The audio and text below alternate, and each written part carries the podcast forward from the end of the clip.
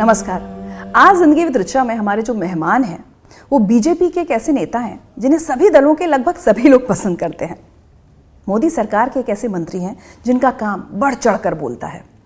जिनकी वजह से पिछले कुछ सालों में हम सबकी रोड ट्रिप्स बहुत सुखद हो गई हैं, और जिन्हें हम हाईवे मैन ऑफ़ इंडिया के नाम से भी जानते हैं। समझ ही गए होंगे आप कि कौन है हमारे मेहमान। चलिए, स्वागत करते हैं नितिन गडकरी जी का। नितिन गडकरी जी बहुत बहुत स्वागत है आपका ज़िंदगी विद रिचा में। नमस्कार। आ, मुझे तो समझ नहीं आ रहा। इतना कुछ है आपसे बात करने के लिए। और मैंने आपके बहुत सारे इंटरव्यूज़ देखे। तो अब सोचना पड़ रहा है कि क्या पूछूँ और क्या छोड़ दूँ। लेकिन मैं थोड़ा हट करना आपके निजी जीवन पर ज़्यादा बात करना चाहूँगी। तो सबसे पहले बचपन से अगर शुरुआत करें तो हमें थोड़ा अपने बचपन अपने घर परिवार की स्थिति और घर परिवार के संस्कारों के बारे में बताइए। देखिए मैं जिस फैमिली पे बिलोंग करता हूँ तो मेरा जब जन्म हुआ तो हमारा परिवार का वैसे धनवान परिवार था।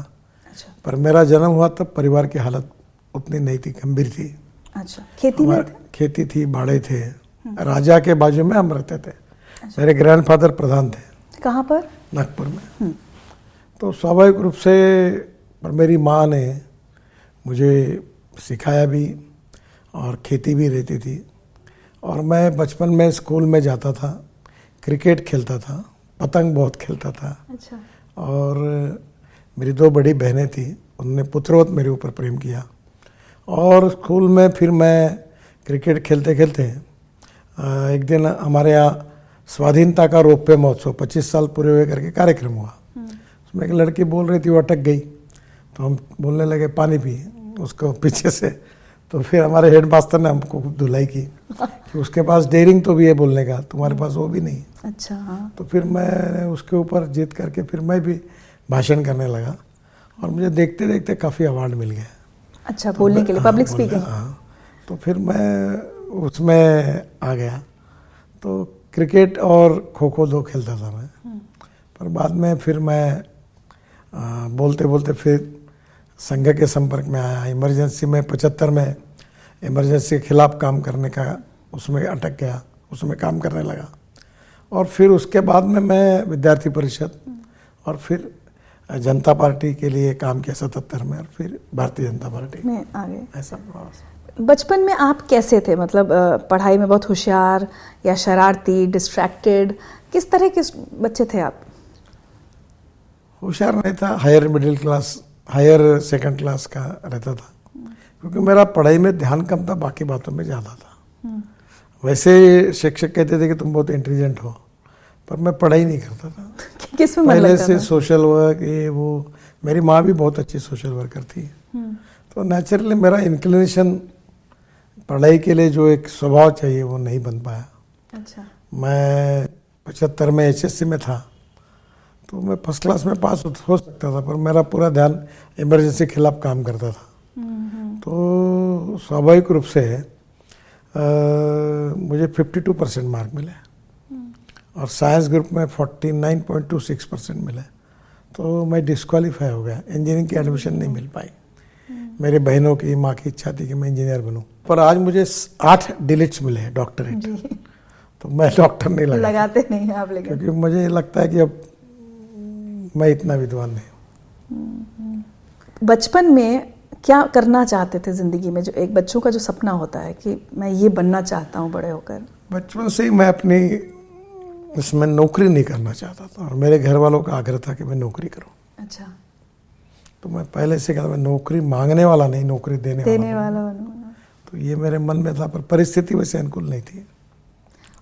तो धीरे धीरे मैं जो मैं स्टूडेंट यूनिवर्सिटी के चेयरमैन के लिए खड़ा था तो एक होटल मेरा अड्डा था। तो हम दिन भर बैठते थे और हाफ़ चाय पीते थे। तो हमारे कारण वो होटल का ही बैंड बज गया। तो बोला, अब होटल चलता नहीं। तो उसकी मदद करने के लिए मैंने कहा, तुम एक काम करो, तुम एक अलमारी या स्टील की रखो। तो मैं उसको लेके एक मेरे मित्र के पास इसकी फैक्ट्री थी। तो उसने कहा, मैं उधारी पर इसको नहीं दूँगा, तुम अगर पार्टनर होंगे तो दूँगा। तो मैं पार्टनर बन गया। तो उधारी पर उसने अलमारियाँ रखी। फिर स्टील फर्नीचर का काम मैंने एम में फैक्ट्री डाली। धीरे धीरे ट्रेडिंग करने लगा कूलर बनाने लगा। बाद में मैं लॉ कॉलेज में लॉ हो गया। फिर उसमें मैंने एम में फैक्ट्री डाली थी, तब एमएलए बन गया। पर वो वहाँ फर्नीचर में विदाउट बिल काम होता था। मेरे दो शोरूम थी हमारी। तो मुझे लगा कहीं अड़चन आएगी तो मैंने कहा मुझे नहीं रहना इसमें। तो मैं बाजू लाऊँगा तब शुगर फैक्ट्री शुरू की। और फिर शुगर फैक्ट्री बहुत तकलीफ़ में आया। पर बाद में एक दो तीन शुगर फैक्ट्री पावर प्रोजेक्ट काफ़ी बड़ा है। कर्जा भी बहुत बड़ा पर अब मैं देखता नहीं अभी लड़के देखते हैं। पर वो व्यवसाय पूरा वही देखते तो हमेशा से आपका एक बिज़नेस ऑन्टरप्रनोर माइंड था कि नौकरी नहीं कर mind था, नौकरी नहीं करनी। अच्छा वो एक किस्सा क्या था कि कुछ आपकी मदर को गहने गिरवी रखने पड़े थे? आपकी कोई इच्छा पूरी करने के लिए वो हाँ मैं जब स्कूल स्टूडेंट था तो मुझे लूना उस समय पेट्रोल पे से टू व्हीलर। तो मुझे लेनी थी तो पैसे नहीं थे। तो मैं खेती भी पे जाता था। तो मदर ने अपने जो बैंगन है वो निकाल कर मुझे दी। वो मैंने गिरवी रखी और उसके बाद लूना ली थी। बाद में उसके पैसे वापस किए खेती से आया कर। पर वो उसने उस समय मुझे मेरी इच्छा पूरी की। तो आज वो लूना मैंने लॉन्च की जब इलेक्ट्रिक की। हाँ। तो मैं कह रहा था कि उस समय चालीस पैसे किलोमीटर पेट्रोल का खर्चा था जब चालीस बयालीस रुपये पेट्रोल का भाव था। और आज वो इलेक्ट्रिक लूना है उसका खर्चा दस पैसे किलोमीटर था क्योंकि इलेक्ट्रिक की है। तो ये टेक्नोलॉजी के में चेंज हुआ। घर में अनुशासन कैसा था? अच्छा था। मेरी माँ काफ़ी स्ट्रिक्ट थी और उसके संस्कारों के कारण ही मैं अच्छा बना। पर वो मुझे एक्स्ट्रा करिकुलर एक्टिविटीज़ में प्रोत्साहन भी देती थी। और निश्चित रूप से उसी के कारण ही मैं जो कुछ हूँ मेरे माँ के कारण। हूँ। माँ का काफ़ी इन्फ्लुएंस है आपकी लाइफ हाँ बिल्कुल सेवेंटी फाइव का आप ज़िक्र कई बार इमरजेंसी का करते हैं। अ, क्या यादें हैं उस समय की और कैसे आपकी ज़िंदगी बदल गई? मतलब आपको लगता है कि पचहत्तर में अगर इमरजेंसी नहीं होती तो क्या कुछ आपकी ज़िंदगी अलग होती? शायद मैं पॉलिटिक्स में नहीं आता। अच्छा। क्योंकि वहाँ के उस समय जो संघ के अधिकारी थे तो हमारा एक साइकोलोस्टाइल मशीन रहती थी। उस समय प्रिंटिंग इतना डेवलप नहीं था। मैं पचहत्तर की बात कर रहा हूँ। तो वो मशीन कहीं तो भी किसी के घर में जाकर कोने में अंधेरे में रख कर हम उसके ऊपर एक टेंसिल कट करके वो कॉपीज निकालते थे इमरजेंसी के खिलाफ। फिर सौ सौ कॉपी गिन कर फिर मैं पूरे शहर में पहुँचाने का काम करता था। तो वो मशीन मेरे घर पर हमारा बाड़ा था बहुत बड़ा। तो घर के अंदर तीसरे मंजिले पर एक कोने में हम ये सब कर छुप कर करते थे। लेकिन आपको लगता है कि इमरजेंसी नहीं लगती तो आप पॉलिटिक्स में शायद नहीं होते। हाँ फिर इमरजेंसी के कारण ही फिर जनता पार्टी फिर भारतीय जनता पार्टी फिर स्टूडेंट लीडर था यूनिवर्सिटी के प्रेसिडेंट के लिए खड़ा रहा। तो ये सब उसी माहौल से फिर राजनीति में आया। नहीं तो लॉ कॉलेज में लॉ क्रॉस करके वकील प्रैक्टिस करना ये लगभग मेरा तय हुआ था। अलग ज़िंदगी होती। एक तो इंडस्ट्री लगाना या प्रैक्टिस करना ऐसा। संघ से आप फिर कब और कैसे जुड़े थे? मतलब परिवार का जुड़ जुड़ाव? संघ से मैं बचपन से जुड़ा अच्छा। प- परिवार के के हाँ? परिवार पहले जुड़ा मेरी माँ जनसंघ का काम करती थी। अच्छा। और हमारा परिवार पूरा संघ का था। और संघ कार्यालय मेरे घर से नज़दीक ही था। तो संघ से जुड़ने की वजह से हाँ, ज़िंदगी में संघ से जुड़ने से फिर विद्यार्थी परिषद फिर उसके बाद जनता पार्टी फिर भारतीय जनता पार्टी। बट संघ का क्या इन्फ्लुएंस रहा आपके ग्रोइंग अप ईयर्स में? ये जो आज एक आइडियोलॉजिकल भूमिका कन्विक्शन की आई कि देश के लिए काम करना चाहिए समाज के लिए काम करना चाहिए ये जो कन्विक्शन आया वो संघ के संस्कारों के कारण आया। मतलब आज भी मेरे घर पर एक बहुत अच्छा वाक्य लिखा हुआ है जो मेरे ऑफ़िस में है नागपुर में। मनसा सततम स्मरणीयम। वचसा सततम वदनीयम लोकहितम मम करणीयम। हमने समाज politics is instrument of socio economic reform. ये समझकर मैं ज़्यादातर सामाजिक काम करते रहता हूँ। बट आजकल जिस तरह की पॉलिटिक्स हो रही है जिस तरह की राजनीति हो रही है सब नेता ऐसी सोच नहीं रखते। तो कभी आपको ऐसा लगता है कि कुछ अलग होना चाहिए जैसा भी है? देखिए जो लोग जैसा रखते वो उनकी बात है। मैंने जो संस्कार ग्रहण किया और जो कन्विक्शन मेरा बना वो मेरा लाइफ कन्विक्शन है और मैं उसी के लिए काम करूँगा। उसका जो भी परिणाम होगा वो होगा।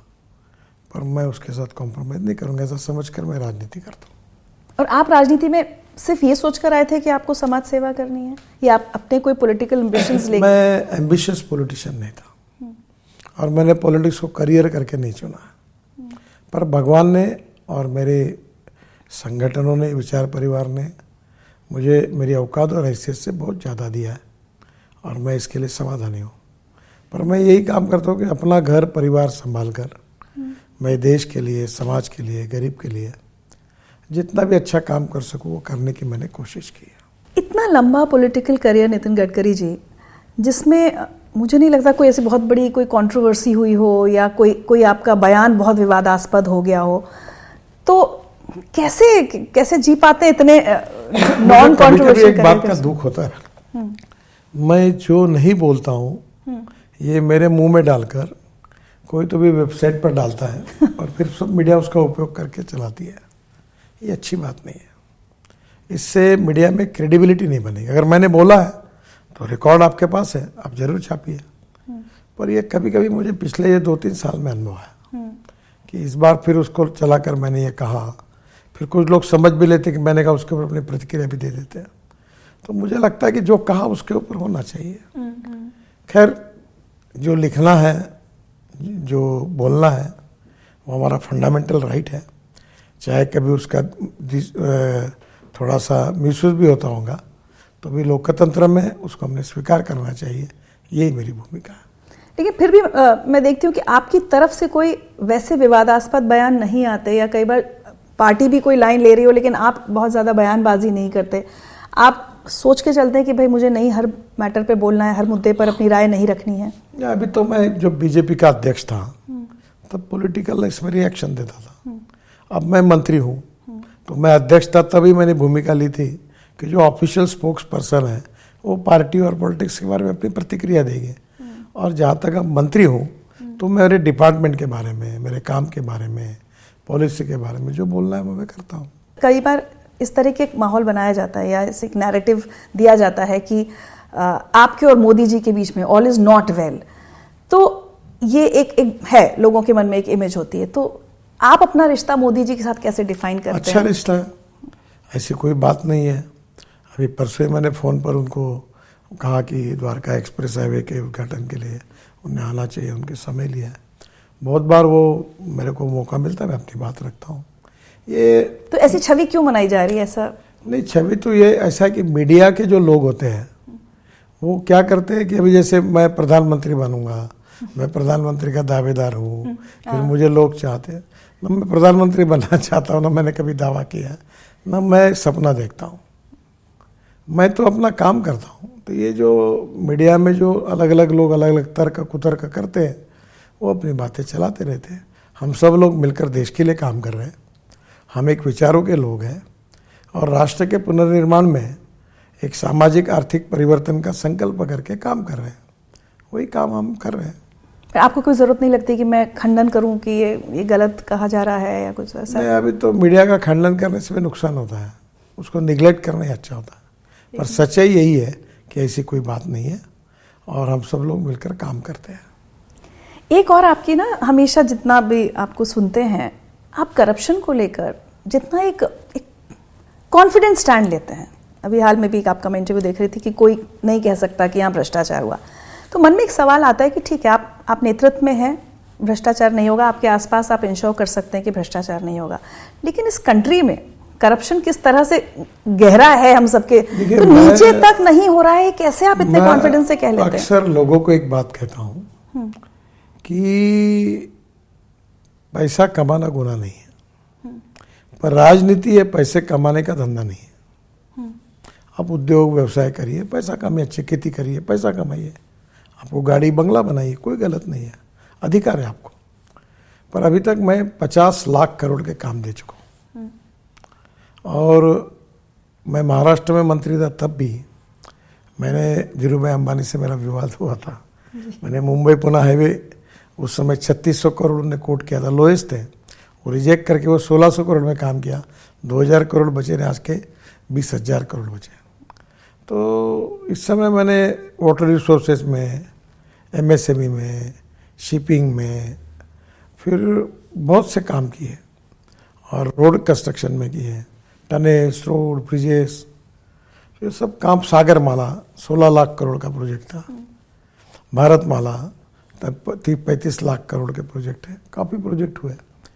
तो मैं जो करप्शन के बारे में मेरे डिपार्टमेंट में या किसी व्यक्ति के बारे में नहीं कहा। मैंने ये कहा कि किसी कॉन्ट्रैक्टर को कोई काम हो उसके काम के लिए साइन करने के लिए अटकी हुई फ़ाइल अगर होगी कि पैसे दिए मैंने तो कोई होगा तो मुझे बता दे। मेरे यहाँ कभी इतनी फाइलें आती मैं कभी बट आपका दफ्तर ठीक है ना बट नीचे नीचे इतने सरकारी अधिकारी बाबू हमारे यहाँ तो चलता है ना कि वो फ़ाइल हजार- तक वज़न नहीं रखते हज़ारों लाखों लोग काम कर रहे हैं। हाँ तो कैसे आप सबकी तो गारंटी मैं दे नहीं सकता। हाँ। पर मेरी कोशिश है कि हम सिस्टम ऐसी बनाए कि जहाँ करप्शन करने को मौका ना मिले। उसको आने की ज़रूरत ही नहीं पड़े उसके पहले उसका काम हो जाए। तो कोशिश कर रहे हैं उसमें काफ़ी सुधार भी हुआ है और सुधार करने की प्रयास कर रहे हैं। काफ़ी आप टाइमलाइंस वगैरह लोगों को दे देते हैं कि ये प्रोजेक्ट इतने टाइम में हो जाएगा इतने टाइम में हो जाएगा। और जब वो नहीं होता वो भी हमारे सिस्टम्स में है इतना रेड टेपिज्म है। तो as an individual as a leader जब डिसअपॉइंटमेंट होता है तो कैसे उसको डील करते हैं? माँ बाप अपने बच्चों को कहते हैं कि तुमने मेरिट में आना चाहिए। जो मेरिट के लिए आग्रह करते हैं तो वो फ़र्स्ट क्लास पे पास होता है। तो मेरा काम यही होता है कि नहीं समय पे करो। अगर मैं ये समय पे करूँ नहीं करूँगा तो अभी आज जो दो महीने लेट हुआ, वो बीस महीने लेट होगा। देखो, कठिनाइयाँ होती है प्रॉब्लम्स हैं। लैंड एक्विशन समय पे नहीं मिलता इन्वायरमेंट फॉरेस्ट क्लियरेंस नहीं होता, निर्णय नहीं होते समय पर। बहुत सी कभी, अभी किसान आंदोलन चला तो रोड के काम बंद कर दिए। प्रॉब्लम्स आते हैं, पर उन समस्याओं पर मात करके जो यशस्वी होते हैं उन्हीं को लीडर कहते हैं। तो मैं इनको कहता हूँ कि प्रॉब्लम जुनैन है पर there are some people who convert problems into opportunities and there are some people who convert opportunities into the problems तो आप इसको करिए। होता है अभी मैं जब मंत्री बना तो 406 प्रोजेक्ट तीन लाख पचासी हज़ार करोड़ के बंद पड़े थे। मैंने इस देश की बैंकों को तीन लाख करोड़ के एनपी से हमने बचाया। हम रात रात बैठते थे, हम उनके प्रॉब्लम समझते थे बैंकर को बुलाते थे, अधिकारियों को बुलाते थे कंसल्टेंट को बुलाते थे, और कॉन्ट्रैक्टर को बुलाते थे, समझते थे समस्याओं को। सॉल्व करने की कोशिश करते थे। जो सॉल्व नहीं होते थे, वो टर्मिनेट कर देते थे। और ऐसा करके हमने प्रॉब्लम सॉल्व किए। और हमने आज सात वर्ल्ड रिकॉर्ड बनाए। और ये कोई मैंने नहीं बनाया। ये कोई मेरा श्रेय नहीं है। रात दिन काम करने वाले इंजीनियर्स हैं कॉन्ट्रैक्टर्स हैं अधिकारी हैं उन्होंने सबने मिलकर जो टीम के रूप में काम किया उसके कारण ये काम हुआ। मैं प्रमुख हूँ तो कभी उसका श्रेय मुझे मिलता है पर वो मेरा अकेले का नहीं है। उन सब लोगों के मेहनत का परिश्रम है और उसके कारण ये यश मिला है ऐसा मैं समझता हूँ। फिर मुझे लगता है अगर ऊपर से लीडरशिप पुश करने वाली हो तो फिर नीचे लोग काम पुश शायद करते हैं। नहीं हुआ तो डांटता हूँ। और कुछ गड़बड़ के तो गाली गलौज भी करता हूँ। मैं बोलता हूँ these are the asset of my country तुमने गड़बड़ किया तो ठोकूँगा तुम तो ये मेरे मन की भावना है कि जैसे अपना घर बनना है तो आप कितने कौशल हर चीज़ अच्छी बननी चाहिए। मैं अपने देश को अपना घर मानता हूँ। और इसलिए मैं नहीं चाहता कि कोई गड़बड़ हो। और वही गड़बड़ तो फिर उसको नाराज़ ठोकता हूँ कार्रवाई करता हूँ। चलिए वापस पर्सनल लाइफ पर आते हैं। आजकल काफ़ी ये बात होती है नेपोटिज्म की पॉलिटिक्स में भी होती है। परिवारवाद वंशवाद। आपने जानबूझकर आपके बच्चे पॉलिटिक्स में नहीं हैं या उनको इंटरेस्ट नहीं था, इसलिए नहीं है? या आपने इनकरेज नहीं किया? मैंने उनको कभी इनकरेज नहीं किया। मेरी पत्नी, मेरे बच्चे, मेरी लड़की राजनीति में नहीं है। एक बार हमारे पार्टी के अध्यक्ष थे नागपुर के, वो मेरे पास आए। और मेरा जो बड़ा लड़का है, निखिल, उनने कहा कि इसको हम अध्यक्ष बनाते हैं। तो बहुत अच्छी बात है। इसको बना दो और मेरा रजिस्ट्रेशन ले लो। हाँ, आपने से बोला। मैं छोड़ देता हूँ। उन्होंने कहा ऐसा नहीं होगा। ऐसा नहीं होगा। अगर उनको काम करना है तो वो जैसे मैं पोस्टर लगाता था काली दीवार पर चूना लगाता था वहाँ से काम करे।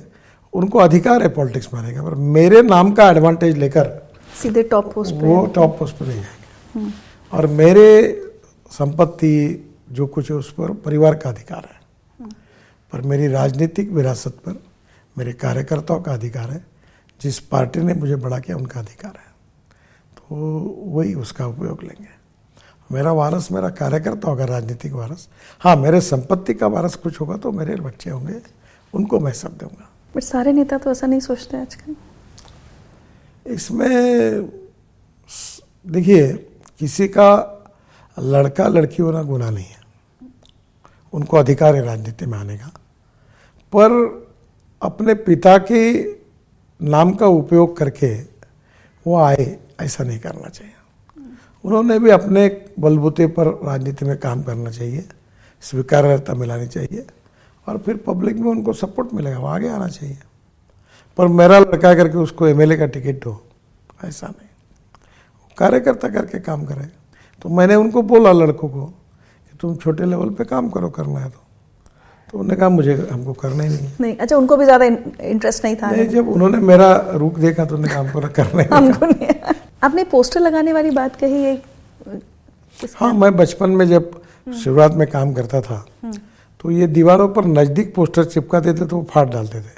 तो हम उसको पोस्टर वो चिक्की लगाते थे। और वो एक सीढ़ी रहती थी उस पर चढ़ के ऊपर चिपकाते थे। ये इमरजेंसी के टाइम का है? नहीं बाद में भी मैं काफ़ी काम किया। विद्यार्थी था तो पर्ची बांटना कार्ड देना लोगों को घर में फिर ये पोस्टर चिपकाना फिर मेरा हैंड राइटिंग बोर्ड खराब था। तो काली दीवार पर चुना लगाना फिर उसके ऊपर गेरू या नील से लिखते थे कुछ। अच्छा। तो यही काम मैं करता था मैं छोटे छोटे काम का लाउड स्पीकर में साइकिल रिक्शा में बैठकर अनाउंसमेंट करता था। ये सब बीजेपी के टाइम हाँ, हम्म। जनता पार्टी के समय मैंने किया। तो आपको लगता है कि किसी भी नेता का बेटा या बेटी अगर राजनीति में आना है तो उन्हें नीचे कार्यकर्ता के तौर पर काम करना उन्होंने चाहिए? उनका बेटा करके उस बैलेंस पे आगे नहीं आना चाहिए। हम्म। वो नेता बड़े बने पार्टी के कार्यकर्ता के बाद पर एक व्यक्ति करके उनको आने का अधिकार है वो ज़ीरो से काम करें। और काम करते कर लोग कहेंगे कि इनको टिकट दे तो देना चाहिए। मैं बहुत बार बताऊँ कि उसके माता पिता ने नहीं बोलना चाहिए मेरे लड़के को टिकट दो। हम्म। पर कल जनता कहती है कार्यकर्ता कहते हैं वो नहीं कह रहे तो ज़रूर देना चाहिए उसको। तो कभी आपकी पार्टी में होता है तो आप विरोध करते हैं किसी को ऐसे किसी के ये अब कभी अलग अलग मतलब अपनी राय रखते हैं आप? कभी ऐसी होती है कि लड़का कॉम्पिटेंट होता है। तो ये जैसे देवेंद्र फडणवीस महाराष्ट्र के उप मुख्यमंत्री है।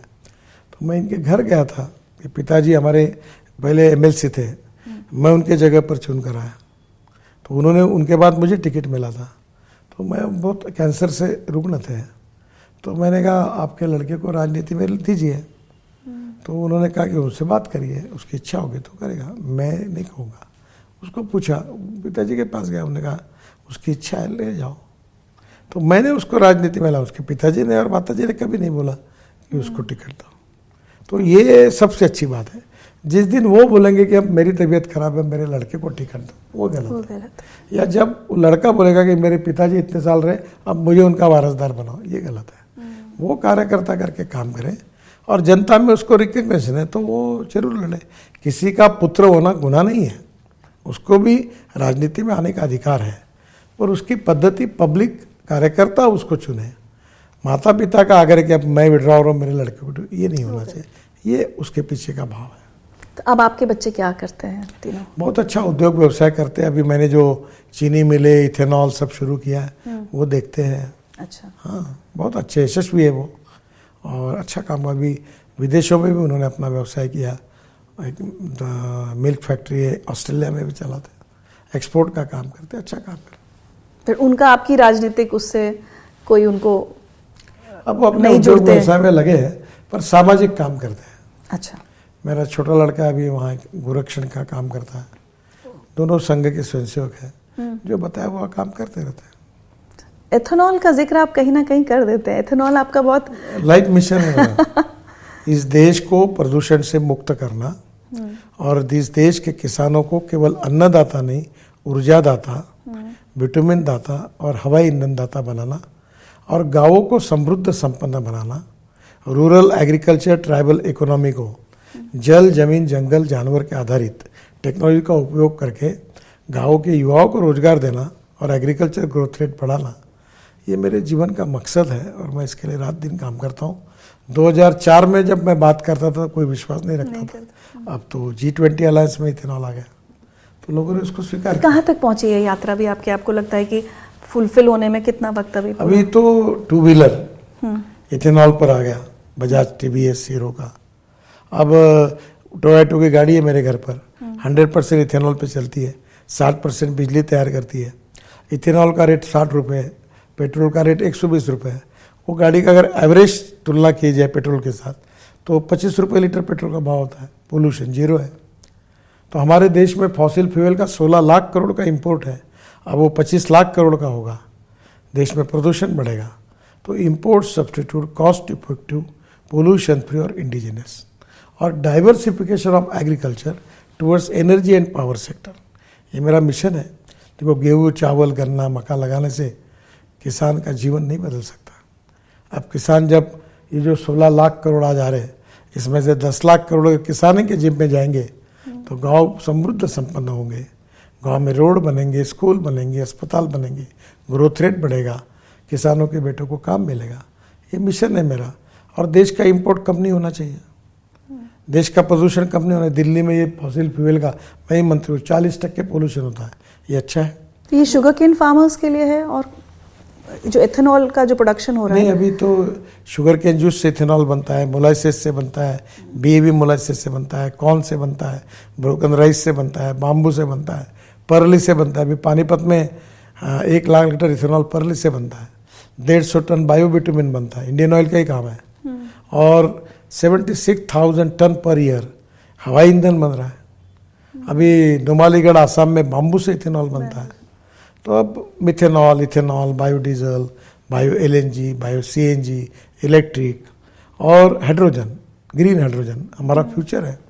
और इसलिए हमारे देश में अब हमको अल्टरनेटिव फ्यूल और बायो फ्यूल में काम करेंगे तो हमारा इम्पोर्ट कम होगा और हमारे देश का फ़ायदा होगा, ग्रोथ बढ़ेगी और हमारे किसानों का फ़ायदा होगा। लेकिन इसमें गडकरी जी एक प्रॉब्लम होती है ना, ज- चाहे वो इलेक्ट्रिक व्हीकल्स की आप बात करें तो चार्जिंग पॉइंट्स इशू आ जाता है। हाइड्रोजन ये सब अभी इनकी अवेलेबिलिटी गाड़ियाँ हैं तो गाड़ियाँ महँगी होंगी या गाड़ियाँ अवेलेबल ही नहीं है। तो जब आप ये पूरा एक रोड मैप बना रहे हैं तो फिर सारे एस्पेक्ट्स देखने पड़ेंगे ना कि अवेलेबिलिटी भी मुझे एक बात बताइए कि जिनके पास इलेक्ट्रिक व्हीकल है उनको चार्जर वो कंपनी देती है। अब मेरे घर में गाड़ी है इधर ही चार्ज हो रही है। तो पहली बात तो चार्जिंग तो अपने घर में ही चार्ज होता है। लेकिन स्कूटर यात्रा पे निकलना हाँ। प्रॉब्लम कहाँ है? अब दिल्ली से मुंबई जा रहे हैं। इलेक्ट्रिक कार तो प्रॉब्लम है। तो अभी हम 670 रोड साइड एम्यूनिटीज बना रहे हैं हाईवे पर वहाँ चार्जिंग स्टेशन है। अब अनेक पेट्रोल पंप पर चार्जिंग स्टेशन शुरू हो रहे हैं। तो अभी कोई प्रॉब्लम नहीं है अब कुछ चार्जिंग बनना शुरू हो गया है। तो मुझे लगता है कि ये प्रॉब्लम कहीं नहीं है। स्कूटर और कार का अभी बसेस आ गई।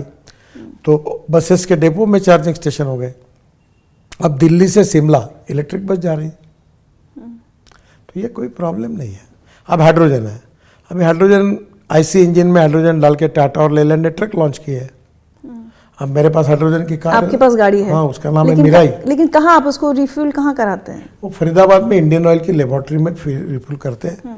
पर अभी जैसे पहले अभी पॉलिसी बन रही हाइड्रोजन बनेगा फिर फिलिंग स्टेशन बनेंगे फिर गाड़ियाँ भी बनेगी।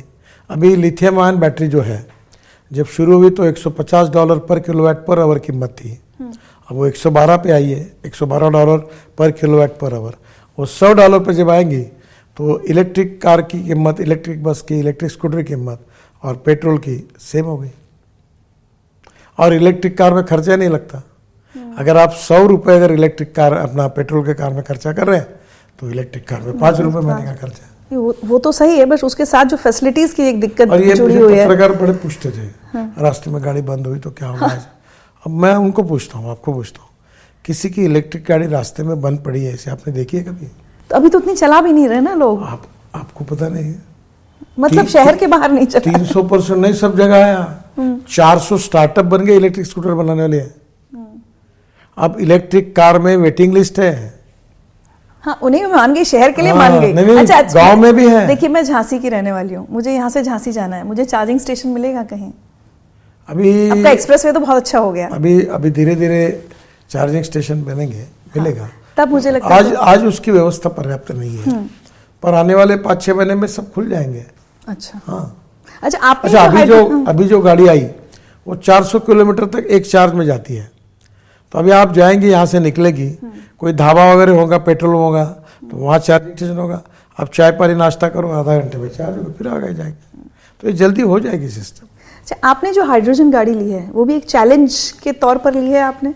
मैंने नहीं ली वो पायलट प्रोजेक्ट है। हाँ। वो गाड़ी है टोयटो कंपनी की उसका नाम है मिराई वो जापानी वर्ड है यानी फ्यूचर और वो गाड़ी मैं इसलिए चलाता हूँ कि मैं ये लोगों को बताना चाहता हूँ कि हाइड्रोजन पे गाड़ी चल सकती है। ये इथेनॉल पे गाड़ी चल क्योंकि सकती लोग है। आपकी बातों पर विश्वास नहीं करते। नहीं जब प्रत्यक्ष देखते हैं तो और विश्वास तो- बढ़ता है क्योंकि कैसा है आउट ऑफ़ बॉक्स जब कोई भी बात आप कहते हैं तो लोगों का विश्वास रखने में थोड़ी अड़चन होती है। आपकी वाइफ ने भी शायद कहा था कि हाँ। मैं ही विश्वास नहीं कर पा रही हूँ। बोले पानी से हाइड्रोजन निकलेगा और उससे गाड़ी निकलेगी चलेगी।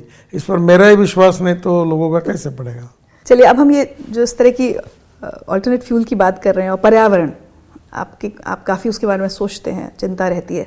वहीं दूसरी तरफ़ जब हम इंफ्रास्ट्रक्चर डेवलपमेंट की बात करते हैं रोड्स बनाने की बात करते हैं तो कितने पेड़ काटे जाते हैं कहीं कहीं से। तो वो बैलेंस कि विकास भी करना है और स्पेशली अगर हम पहाड़ों की बात करें कहते हैं ना कि ठीक है पहाड़ों पे सड़कों की ज़रूरत है लेकिन पहाड़ों की इकोलॉजिकल बैलेंस बिगड़ रहा है ओवर डेवलपमेंट से। वो कितना कंसर्न रहता है आपका उसके बारे में कैसे सोचते हैं आप? तीन करोड़ अठहत्तर लाख तीन मीटर के पेड़ लगाए। हमने अड़सठ हज़ार पेड़ ट्रांसप्लांट किए। सौ साल पुराने अड़सठ पेड़ अभी हमने पैठन में ट्रांसप्लांट किए। हमने आज मैं गया था ये ए, कालिंदी कुंज वाला रोड जो यमुना के तट पर है बहुत बड़ा रोड बना है। अच्छा। उसमें हमने 25 लाख टन कचरा डाला। ये गाजीपुर का। गाजीपुर वाला? हाँ अच्छा। यू आर टू में पच्चीस लाख टन डाला। बाद में उसको सेग्रीगेट किया उसको प्रोसेसिंग किया। अहमदाबाद डोलो रस्ते में पच्चीस लाख टन डाला। हमने बाम्बू का क्रैश बैरियर तैयार किया। हमने जो स्टील स्लैग निकलती वो रोड में लाई। हम फ्लैश पूरी इतना वापर रहे कि अब बार अब पावर प्लांट में फ्लैश नहीं मिल रही। हमने बड़े प्रमाण पर रबर और प्लास्टिक बिटूमन में डाल रहे हैं। तो हमने अभी कंस्ट्रक्शन इक्विपमेंट बायोफ्यूल और अल्टरनेटिव फ्यूल पे करने के लिए कोशिश कर रहे हैं। अभी जेसीबी सीएनजी पर आया।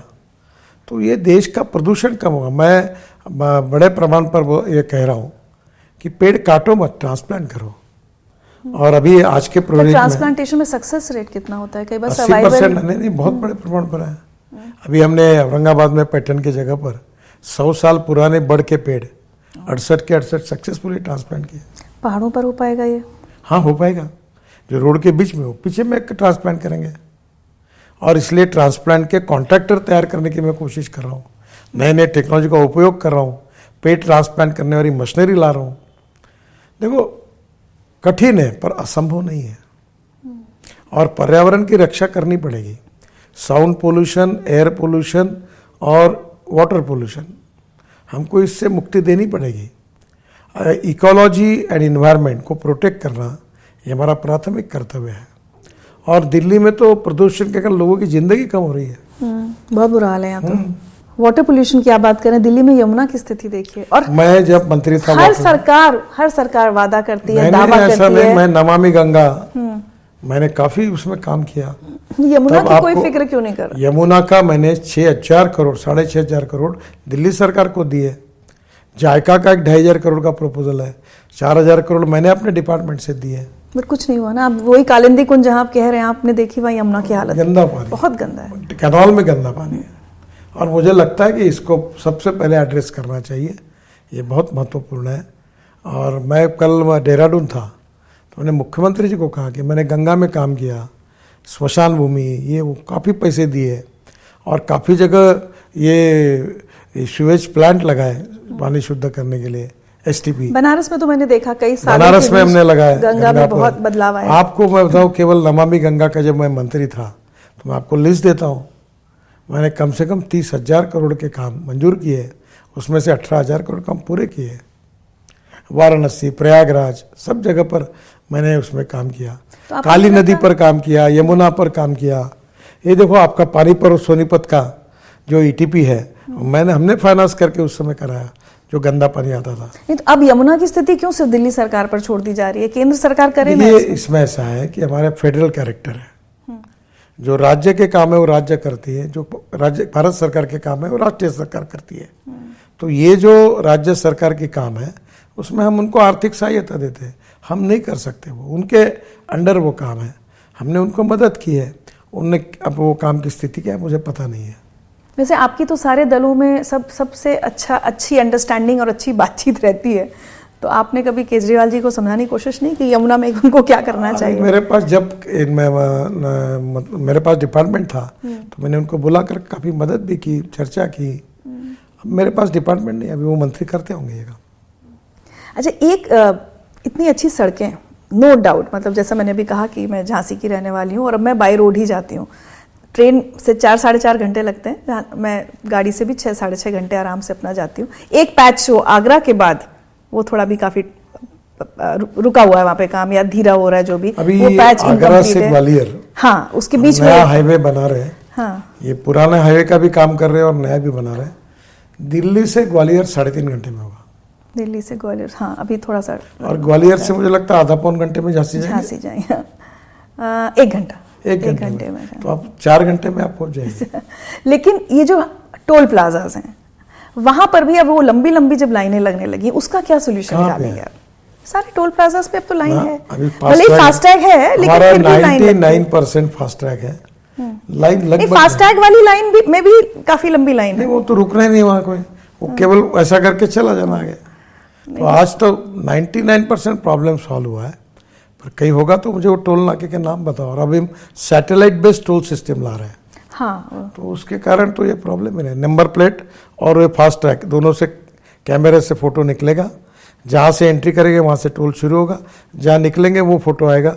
उतना ही टोल आपको देना पड़ेगा। और आपको कोई बैंक से पैसे कट जाएँगे। रुकना तो ये कब तक कहाँ इम्प्लीमेंट होगा? तीन महीने में शुरू करने की प्रयास कर रहा हूँ मैं। कि कोड ऑफ़ कंडक्ट के पहले टेंडर निकल जाए इलेक्शंस अभी कितना बड़ा अब बिल्कुल अब तो आ ही गए हैं।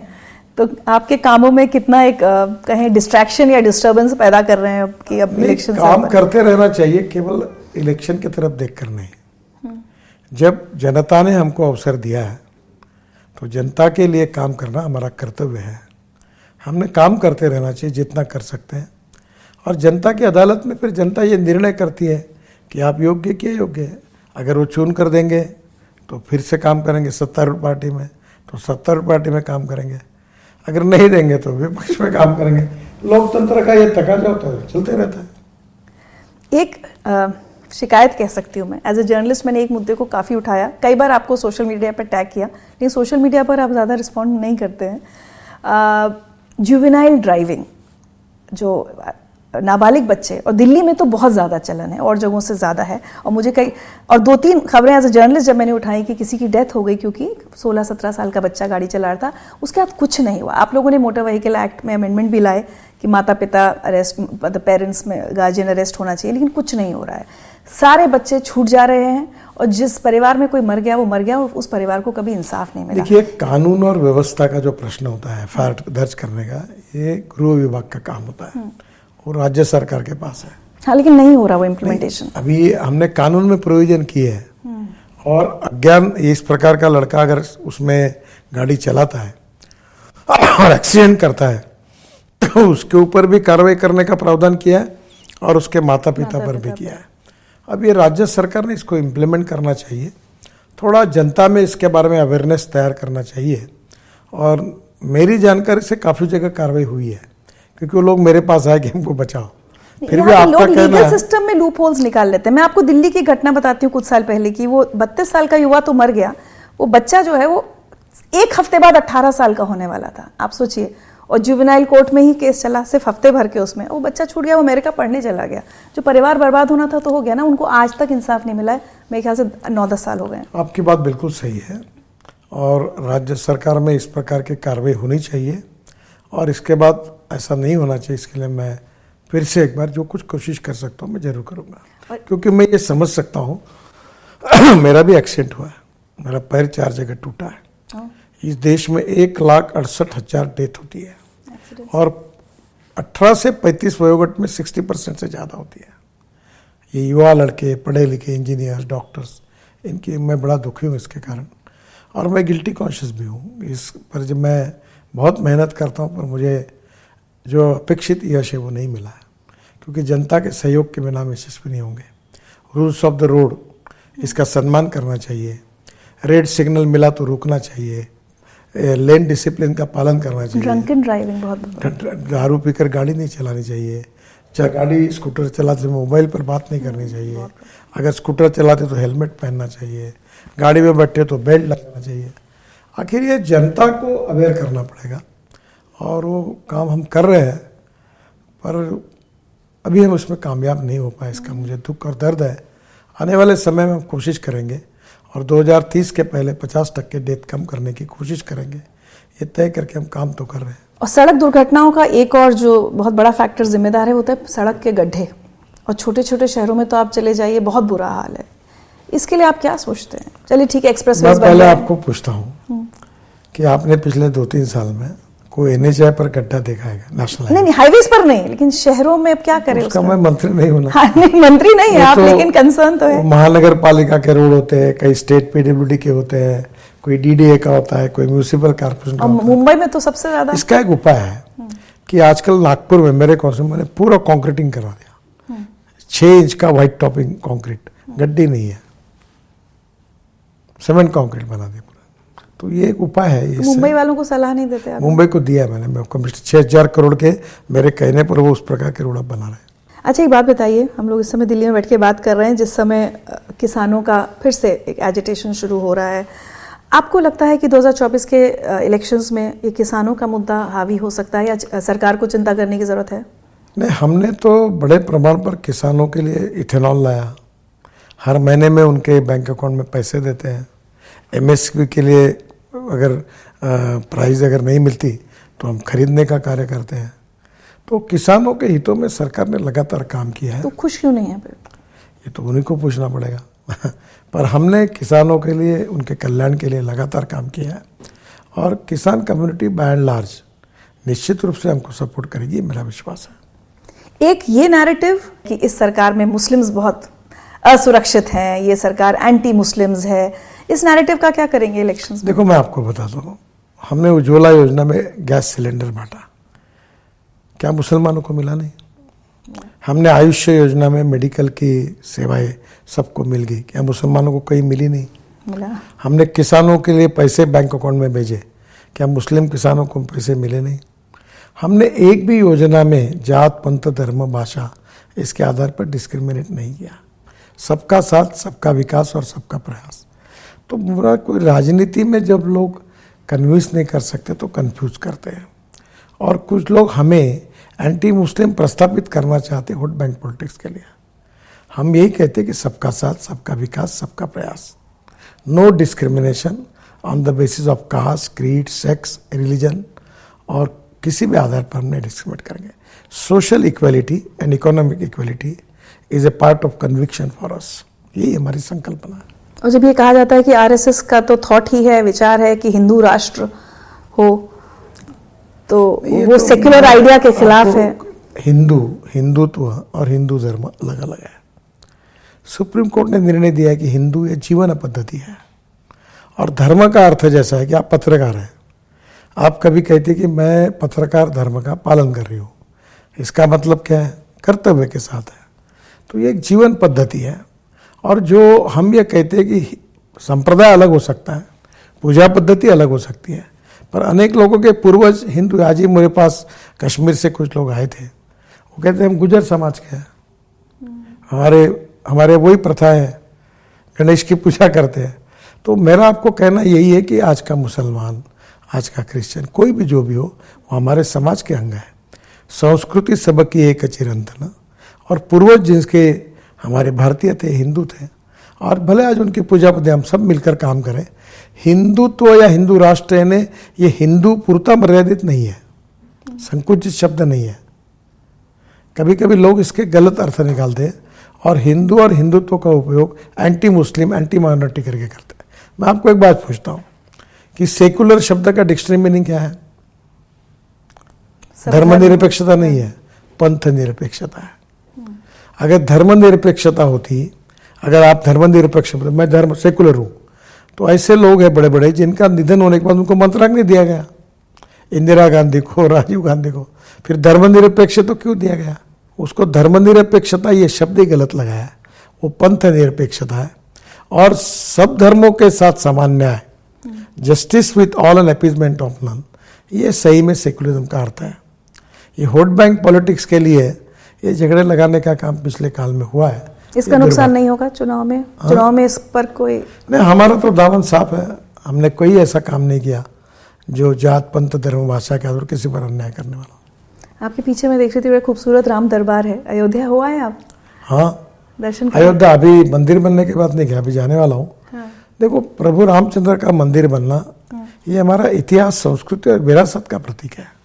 ये कोई हिंदू या कोई मुस्लिम ऐसा विषय नहीं है। और इसलिए देश के अनेक मुसलमान खुश हैं कि राम के जन्म स्थान पर उनका मंदिर हुआ। इसको जातीय और सांप्रदायिक कलर देना अच्छा नहीं है। हमारा प्रॉब्लम यह है कि हम वीर पुरुषों को जात के आधार पर करते हैं कि ये इस जात के उस जात के। और सब जगह संप्रदायवाद और जातीयवाद घुसाड़ते हैं। हम भारतीय हैं। हम जात, पंथ, धर्म, भाषा, सेक्स से ऊपर उठकर विचार करेंगे। छुआछूत अस्पृश्यता नष्ट करेंगे। और सामाजिक समता और आर्थिक समता सोशल इक्वलिटी और इकोनॉमिक इक्वलिटी प्रस्तावित करेंगे। यही हमारा उद्देश्य है। चलिए वापस मैं थोड़ा सा आपके पर्सनल उस पर आती हूँ। लाइफ में आपने बहुत अप्स एंड डाउन्स देखे बहुत सक्सेस एंड फेलियर्स देखे हेल्थ इश्यूज़ हुए बीच में आपके। कोई भी लो फ़ेज़ जब होता है उसको नितिन गडकरी कैसे डील करते हैं? ये बहुत समझना ज़रूरी है हम देखो हिम्मत के साथ पॉजिटिविटी के साथ सेल्फ कॉन्फिडेंस के साथ आगे जाना चाहिए काम करते रहना चाहिए। जैसे अटल जी की कविता है संकटें आती है, बाधाएँ होती है, चलते रहना चाहिए। वही है। मैं चलते रहता हूँ। जब तक भगवान ने मुझे जीवन दिया है, अपना परिवार में कोई साधु सन्यासी नहीं हूँ। बहुत बड़ा सामाजिक राजनीतिक नेता भी नहीं हूँ। अपना परिवार ठीक रहे, बाकी समय गरीबों के आँसू पूछने के लिए मैं कुछ कर सकता हूँ तो कोशिश करता हूँ।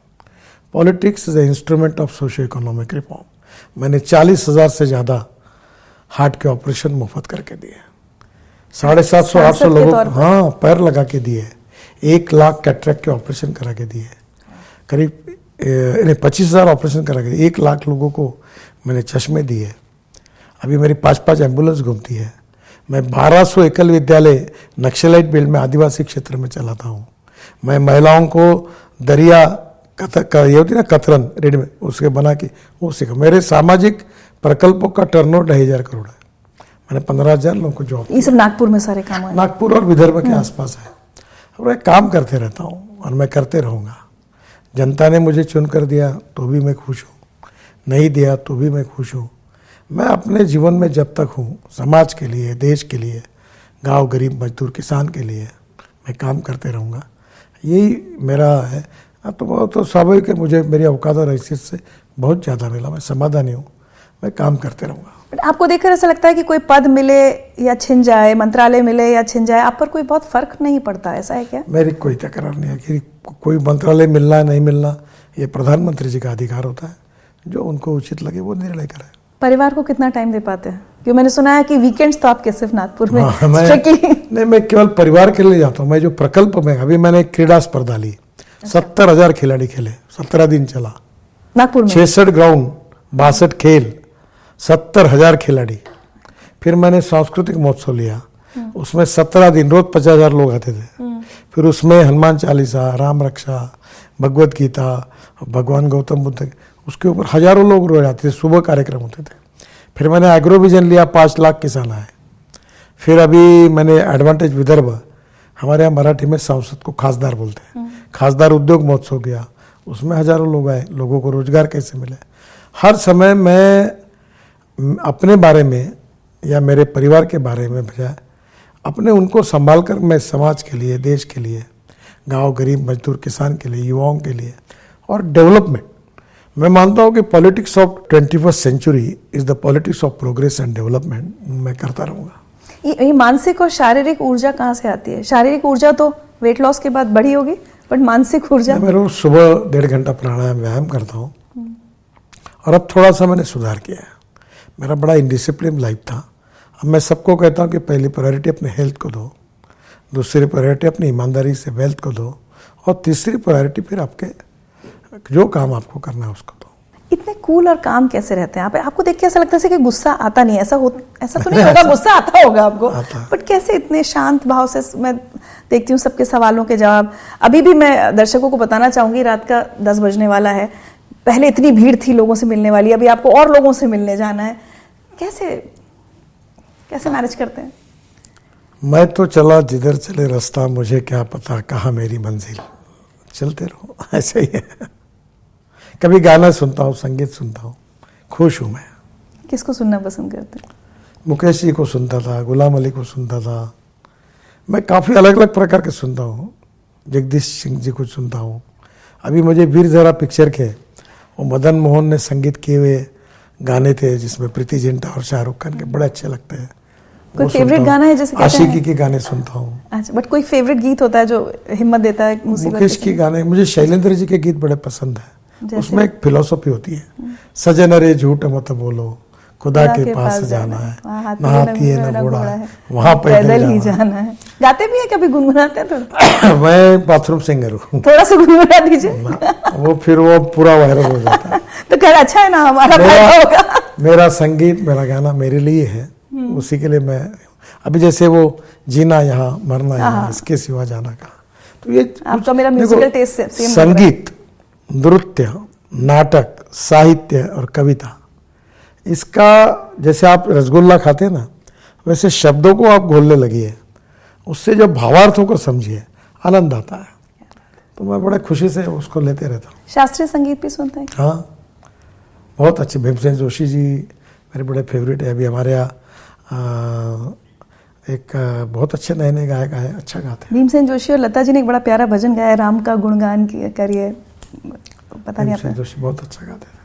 आज जब मैं आपके इंटरव्यू के बारे में सोच रही थी तो एक थॉट आया मन में, नितिन जी।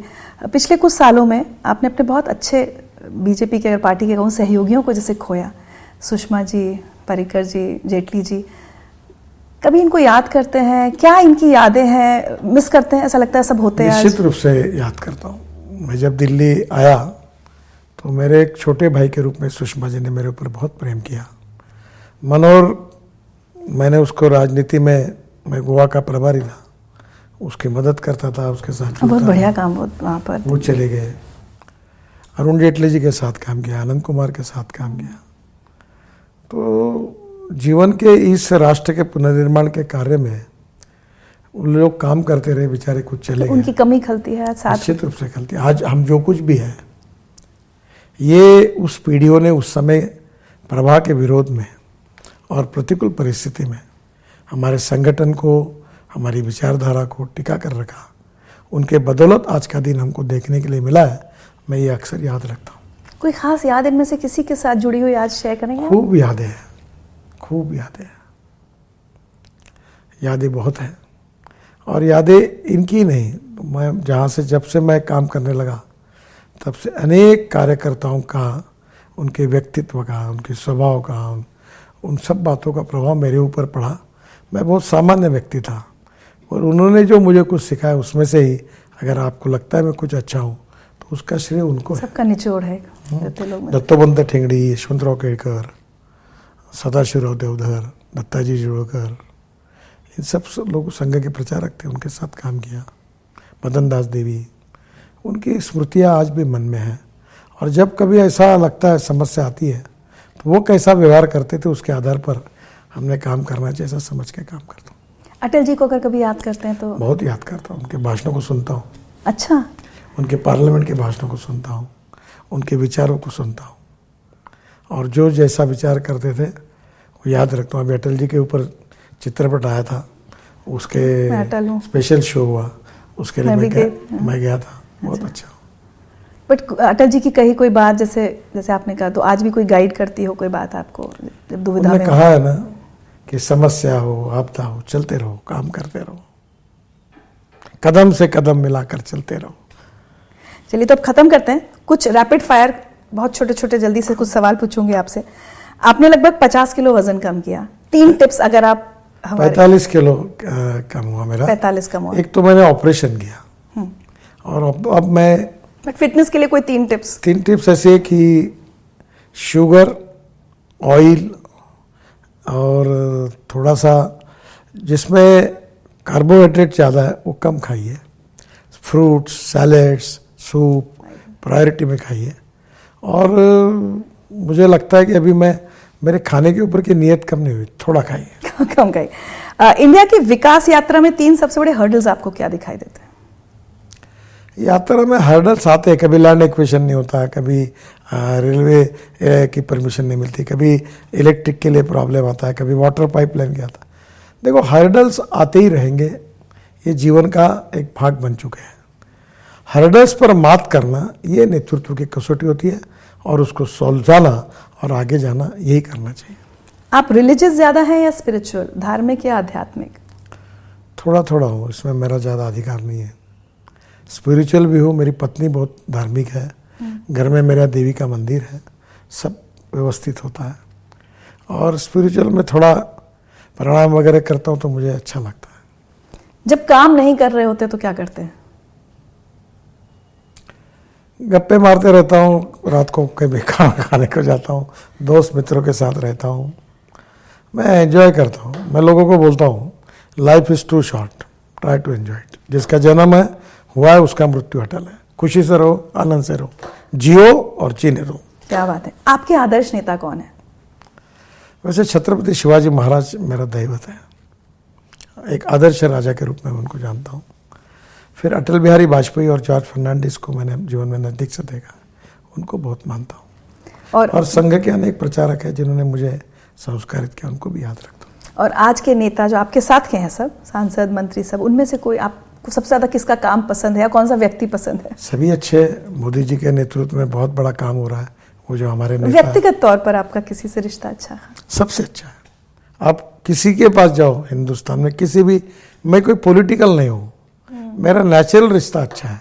अभी सीपीएम के मुख्यमंत्री है उनसे भी अच्छा है। वो थोड़ी मुझे मदद करना है मैं तो संघी हूँ।